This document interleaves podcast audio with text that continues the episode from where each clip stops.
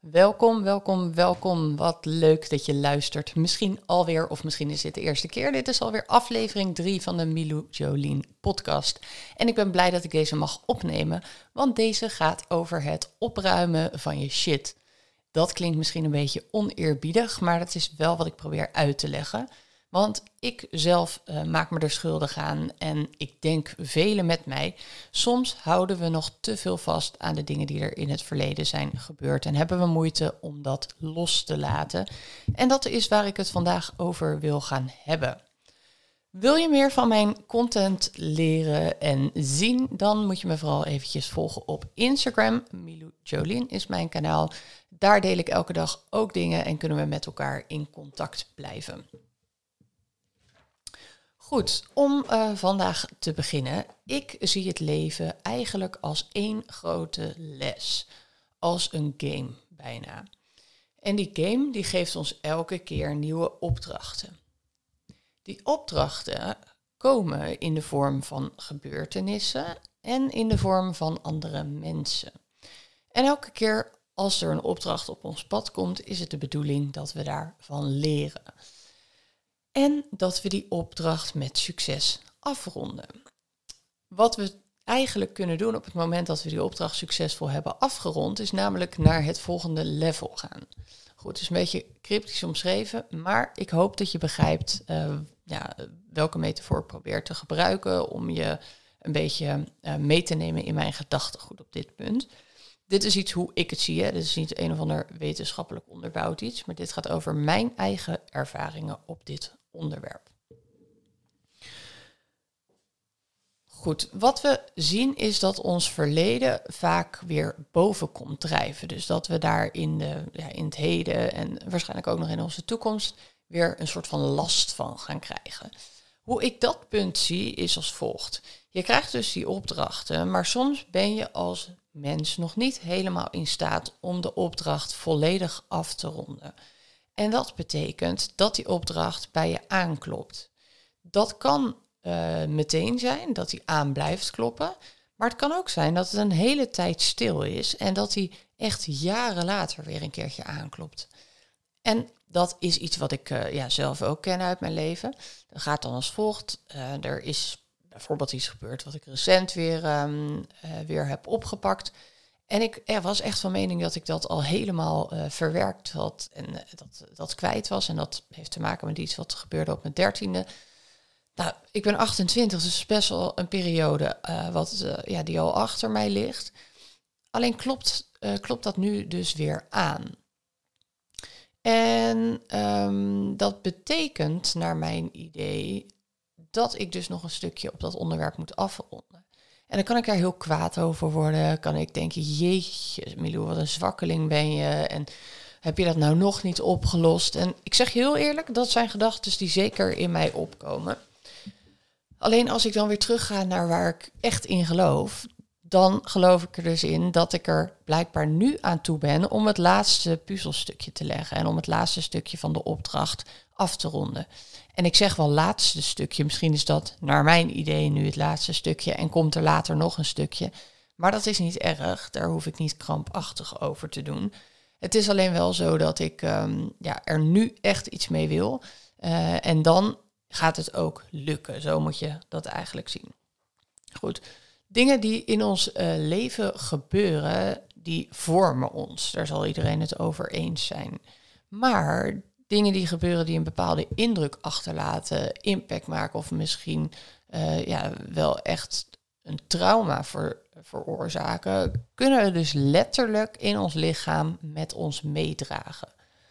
En dat zorgt voor levenscomplicaties. En levenscomplicaties, dat is helemaal geen officiële term. In ieder geval, ik heb hem nooit ergens gehoord of gelezen.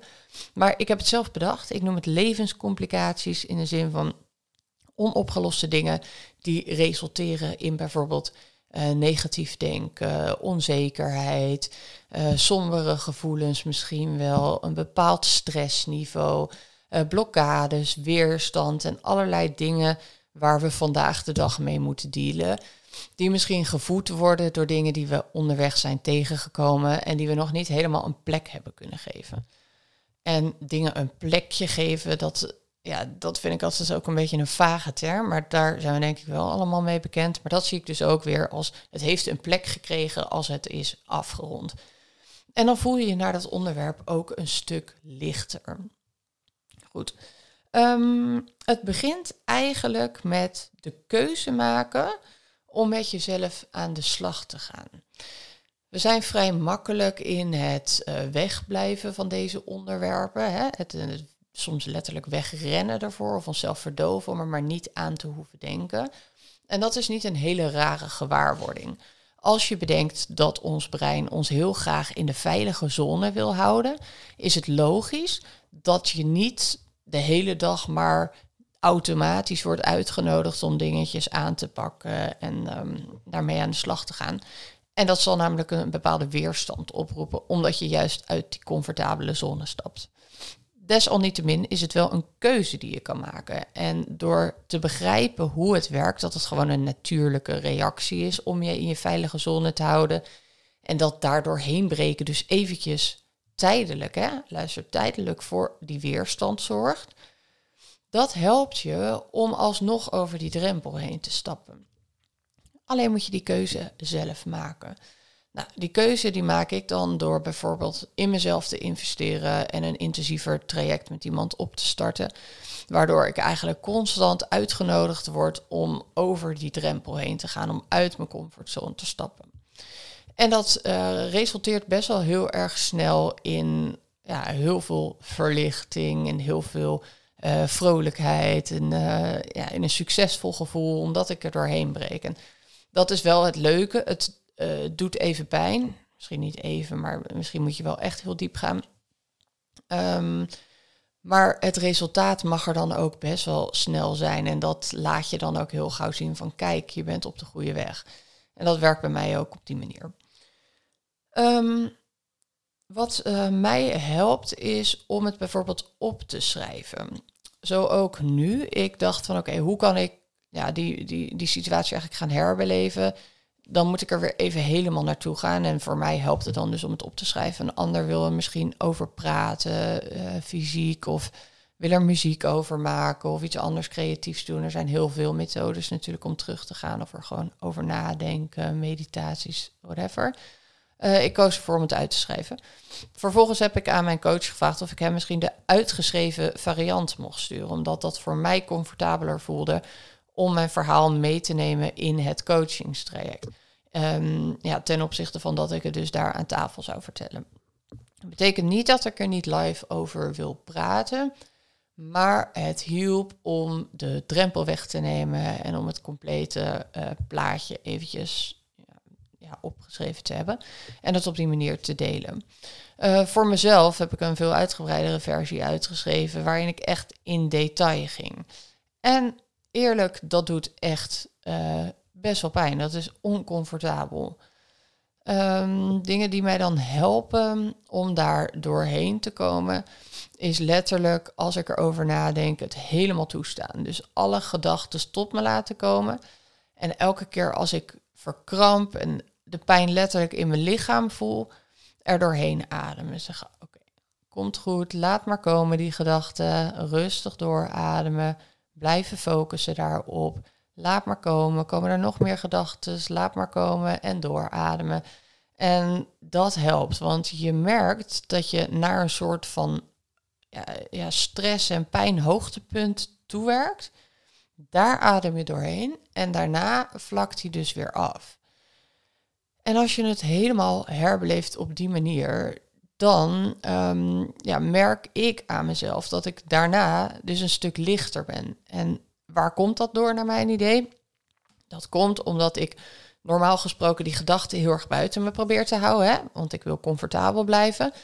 Ik duw ze weg, ik, ik blokkeer ze letterlijk in mijn hoofd. En als ik ze helemaal toelaat en er doorheen ga, dan kan ik aan mezelf vertellen dat het dus helemaal niet zo erg is. Dus dat het ja, dan hoef ik niet zo verkrampt om te gaan met die gebeurtenissen en met die gedachten die erbij komen kijken. Dan kan ik gewoon ja, dat soort gedachten toelaten. En dan ben ik ook niet bang voor de volgende keer dat ik er misschien aan moet denken. Want dan ga ik weer terug naar dit moment waarop ik er ook prima doorheen kwam. Um, op het moment dat jouw trauma's en gebeurtenissen echt veel te heftig zijn, zou ik je echt absoluut niet aanraden om in je eentje er een beetje doorheen te ademen hoor. Dat, dat wil ik ook wel tegen je zeggen. Dan kan je dat denk ik het beste echt door middel van professionele hulp aanpakken. En dan bedoel ik in de vorm van coaching, maar het kan ook echt in de vorm van therapie zijn. Dus uh, met een psycholoog, met een psychiater, maar ook dingen als een EMDR-therapie of hypnose of dat soort manieren kunnen echt ontzettend goed helpen om je hier doorheen te laten gaan. Dus voel jij je niet comfortabel om zelf dingen op te gaan schrijven en jezelf er bijvoorbeeld doorheen te loodsen op de manier zoals ik die net schetste ja, dan moet je dat vooral niet doen. Dan moet je echt uh, kiezen om je op een andere manier te laten begeleiden. Maar welke weg je ook kiest, het is denk ik wel heel goed om jezelf regelmatig weer even de uitnodiging te geven om aan de slag te gaan met dus je dingen uit het verleden die je eventueel nog bij je draagt. Je maakt hiermee letterlijk ruimte. Want als er een blokkade optreedt door dingen die er zijn gebeurd, dan uh, kan je je voorstellen dat als die weg is, dat het weer door kan stromen. En dan maak je dus ruimte voor nieuwe ideeën. Uh, als je niet meer die onzekerheid bij je draagt, dan opent zich misschien wel een hele deur naar ondernemerschap of iets anders wat je heel graag zou willen doen. Uh, ja, wat je nu dus, waar je nu dus door wordt tegengehouden. En vandaar dat ik het ook heel dankbaar werk vind. Probeer ook niet te denken dat je pas professionele hulp moet zoeken op het moment dat het al helemaal niet meer goed met je gaat. Het is denk ik heel goed om te beseffen dat je veel eerder aan de bel mag trekken, zonder dat je jezelf een label hoeft te geven dat je echt in een kritieke psychische toestand verkeert of zo. Dat is echt niet zo. Vandaag de dag laat je coachen, laat je begeleiden, zorg ervoor dat je ongoing met jezelf aan het werk bent en niet pas als je helemaal op de bodem ligt en uh, het helemaal niet meer ziet zitten. Want dan is die weg naar boven dus ook weer veel lastiger en veel zwaarder. Dus ja, dat onderhoud tussendoor, dat is denk ik uh, ontzettend belangrijk. En het is iets wat ik mega leuk vind om te doen. Uh, omdat ik het leven dus als die grote les, um, als die opleiding en als die game zie. Ja, denk ik ook bij heftige dingen die er gebeuren in het leven achteraf en niet per se in het moment hoor. Van Oké, nou laten we er het beste van proberen te maken. En uh, ja, probeer het echt als een opdracht te zien en die op die manier af te ronden.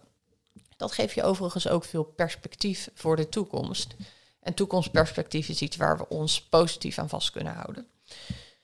Um, wat wel leuk is uh, om nog even te vertellen, is dat onze mind ons soms ontzettend voor de gek wil houden en saboteert. Wat gebeurde er bij mij?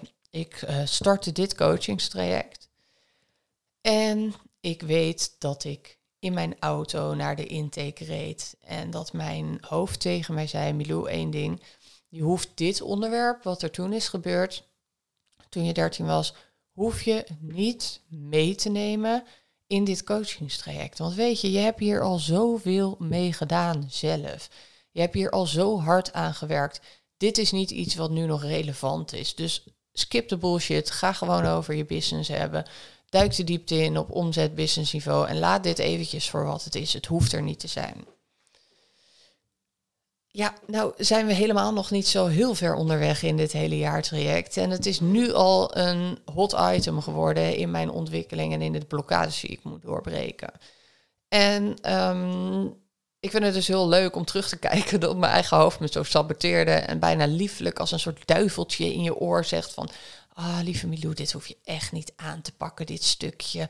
Weet je, laat dit gewoon, dit heb je al, uh, dit heb je al gewoon opgelost enzovoort. En dat duiveltje, dat heeft me dus echt gewoon om de tuin geleid. En gelukkig ben ik dan sterk genoeg en krijg ik wel de uitnodiging om er alsnog mee aan de slag te gaan. En mag ik nu ontzettend genieten van de doorbraak die ik heb, uh, heb bereikt. En is het gewoon een gigantische beloning. Maar ik vergeet niet dat het duiveltje er ook is. En als je bewust bent van dat duiveltje, misschien moet ik het niet duiveltje noemen hoor, maar het ja, werkt voor mij eventjes handig om uit te leggen zo. Um, van dat stemmetje wat je in je hoofd hebt, wat je eigenlijk van een goede pad af probeert te houden. Als je daar bewust van bent, dan kun je hem letterlijk zachter draaien. Als je hem gaat herkennen, kun je zeggen, oh, dat, dat is hij weer of dat is zij weer. Zo werkt dat voor mij. Die volumeknop draai ik eventjes wat zachter. Ik ga me nu weer focussen op wat echt goed voelt en wat mij wel verder gaat helpen. Nou, en dat is waarom coaching werkt, naar mijn idee. Ehm, wat ook vaak gebeurt is dat we een emotie uit het verleden koppelen aan dingen die we vandaag de dag tegenkomen. Dus als jij bijvoorbeeld uh, vroeger op school gepest bent of je hoorde er niet bij, dan kan je daar vandaag de dag bijvoorbeeld nog op reageren in situaties die je tegenkomt nu. Lees bijvoorbeeld op een netwerkbijeenkomst waar allerlei mensen in groepen al staan te praten. En je vindt niet echt je draai om je daarbij aan te sluiten. Hè? Om even een random voorbeeld te geven. Kan het zijn dat er een bepaalde blokkade uit je verleden ligt, waardoor je denkt van jeetje, dat is echt, um, ja, echt moeilijk voor mij om hier nu me thuis in te voelen. En dat zijn dus dingen die je actief kan aanpakken, waardoor misschien de volgende netwerkbijeenkomst in één keer wel heel smooth verloopt. Nou, dat kan ook met uh, seksuele ervaringen zijn. Uh, ik begrijp dat het een vrij beladen onderwerp is. Maar op het moment dat jij in het verleden een uh, hele heftige seksuele ervaring hebt gehad, um, dan kan dat, ja, die emotie die daarbij komt kijken, kan nu nog gekoppeld worden aan intimiteit. En um, dat hoeft niet de rest van je leven een belemmering te vormen. Want als je het op kan lossen en je kan ermee aan de slag gaan, dan breek je er doorheen. En dan kan je misschien de rest van je leven ja, op veel dieper level relaties aangaan en intiem zijn met mensen zonder dat je bijna letterlijk je lichaam hoeft te verlaten op zo'n moment. Omdat je hoofd echt denkt, Jezus, dit kan ik gewoon niet aan. Um, en zo zijn er heel veel voorbeelden te noemen die ook misschien niet direct heel zichtbaar voor je zijn waarom die gekoppeld worden nu nog steeds aan dingen die je tegenkomt, maar er wel degelijk zijn. En ik denk dat het heel goed is om je daarvan bewust te willen zijn. En als je ervan bewust wil zijn, dan uh, heeft dat te maken met interesse tonen in jezelf en op onderzoek uitgaan bij jezelf. Dus als je uh, interesse toont in jezelf, dan ga je dus nadenken, neem je meer ruimte in stilte, ga je aan de slag met schrijven, misschien wel lezen, naar jezelf luisteren en besteed je echt oprechte aandacht aan jezelf. En dan beloof ik je dat ik bijna zeker weet dat die dingen dan wel boven komen. En dat voor jou veel duidelijker wordt om dus die linkjes te leggen. En uh, Steve Jobs zei het ook wel, hè, connecting the dots eigenlijk. Daar gaat het voor mij ook over. Van, um, ja, kan de verbindingen leggen tussen de dingen die er in je leven zijn gebeurd en hoe de rest van je leven loopt en hoe je wil dat het, uh, dat het gaat lopen. En als je die verbindingen weet te leggen, dan snap je het totale plaatje veel beter. En dat voelt echt heel goed. Goed. Um, met jezelf aan de slag gaan. Wat ik zei, levert dus letterlijk een heel snel cadeau op. Namelijk dat je je lichter voelt, dat je trots op jezelf kan zijn. Dat je door dingen heen breekt, dat er nieuwe deuren openen. Dat je echt naar het volgende level mag gaan. En dat is iets wat je jezelf echt mag gunnen, denk ik. Een reden om dingen uit het verleden niet los te willen laten, is ook om bepaalde controle te willen houden. Want loslaten is eigenlijk ook controle verliezen. Dat is mijn grootste valkuil geweest met dingen loslaten uit het verleden. Want de controle verliezen is iets wat niet direct bij me past, wat ik ontzettend lastig vind. En als ik door emoties heen wil breken, dan moet ik alles loslaten, controle loslaten en het volledig over mezelf heen laten komen. En ik denk dat die drempel echt super hoog voor mij is geweest altijd. Um, totdat ik hem leerde herkennen. En toen ik herkende dat ik het moeilijk vind om bepaalde dingen op te lossen, omdat ik gewoon weg bang ben om controle te verliezen en dingen los te laten, was het in ene veel makkelijker. Dat kan ook gelden voor uh, iemand. Hè? Dat je iemand uit je verleden bijvoorbeeld niet los wil laten of dicht bij je wil houden, omdat er veel pijn op rust of misschien wel bepaalde hoop. Kan bijvoorbeeld ook zijn als je een uh, ja, moeilijke relatie niet goed los kan laten. Dat je bijvoorbeeld ergens altijd nog de hoop hebt om weer bij elkaar te komen met die persoon. En dat je vanuit die hoop de pijn ook vasthoudt en de ervaringen uit het verleden vast blijft houden en bij je blijft dragen, omdat je het gewoon weg niet los wil laten. Wat helpt om los te laten is om jezelf te vergeven. Voor mij echt een essentieel onderdeel geweest. Ik heb dingen mezelf zo lang kwalijk genomen. 15 jaar lang mezelf aangepraat in mijn onderbewust. Hè. Het is niet alsof ik elke ochtend opsta en zeg: Yo, Milou, dat heb je nou echt opgefokt. Dat is echt heel dom van je. Nee, maar onderbewust zit er een soort van boosheid naar jezelf. Van waarom is dat toen zo gelopen? Waarom ben je daar zo mee omgegaan? Dat soort zaken. En ja, het stukje loslaten zit hem ook echt in vergeven. En dat kan zijn jezelf vergeven voor waarom je bepaalde, op een bepaalde manier gehandeld hebt in situaties. Of ja, waarom je bepaalde beslissingen hebt genomen. Of waarom je bepaalde keuzes niet kon maken. Dus zacht zijn voor jezelf. Hou van jezelf. Laat die liefde over jezelf heen komen. Word vrienden met jezelf en vergeef jezelf alsjeblieft. En ehm, wat ook heel belangrijk is, is om anderen te vergeven. En je hoeft niet letterlijk naar iemand toe te gaan, aan te bellen, voor de deur te staan en zeggen: Goh, ik vergeef jou. Dat kan dus ook mentaal in je hoofd. En je kan iemand uh, vergeven en compleet loslaten zonder dat je daar ooit nog met die persoon een gesprek over hebt gevoerd. Het kan ook zijn dat je wel behoefte hebt aan terugkoppeling met iemand en dat je daar wel over wil praten, dan is dat natuurlijk ook goed. Hè? Zorg ervoor dat je dat gesprek dan aangaat als jij voelt dat je dat nodig hebt. Maar weet dat het niet een must is om iemand te vergeven, om dat iemand ook daadwerkelijk te laten weten. Dat kan je helemaal in jezelf oplossen en uitvogelen uh, eigenlijk. Goed. Ehm, probeer ook dankbaar te zijn voor wat er is gebeurd. En dat is denk ik ook een pijnlijke. Want hoe kan je bijvoorbeeld dankbaar zijn voor ehm, ja, dat iemand uit je leven is weggenomen? Of hoe kan je dankbaar zijn dat je een faillissement hebt meegemaakt? Of dat je een moeilijke seksuele ervaring hebt meegemaakt? Wat, ja, hoe dan ook. Uh, dat is echt heel ingewikkeld, maar het kan. Ik ben het levende bewijs. Ik heb uh, dingen meegemaakt waar niemand, denk ik, voor zou kiezen als hij ze mocht uh, mocht uitkiezen. Als je mocht cherrypicken van een lijstje, goh, dit zijn uh, dingen die je kan meemaken onderweg, dan kies ik die. Maar ik kan oprecht echt heel dankbaar zijn voor die dingen en voor de lessen die ik daaruit heb mogen leren. Op het moment zelf, nee, absoluut niet direct. Maar nu, vandaag de dag wel. En dat is ook een stukje verwerking. Terugkijken van wat heeft het me wel gebracht en wat heb ik ervan mogen leren en wie ben ik vandaag de dag geworden. En ja, de persoon die ik daardoor ben geworden, daar hou ik van. Daar kan ik goed mee opschieten. En ik ben dankbaar voor de lessen die ik dus onderweg heb geleerd. Moeilijk, ja, weet ik. Maar ja, wel echt heel goed, denk ik. Um, ik zat afgelopen januari, dat is wel leuk om te vertellen ook, zat ik in een um, uh, business tweedaagse. Dat is van mijn coach, dat is Wichert Meerman, ook van Eindbazen. Uh, bekend. En hij organiseerde een ondernemers tweedaagse waar we met een groep ondernemers de diepte in gingen met onszelf. En dat uh, sloten we af met een zweethutritueel. Nou, best wel intense ervaring, als je het mij vraagt. Kwam, zeker bij iedereen kwamen wel echt um, emoties los, denk ik. Het was echt een heel bijzondere uh, ervaring.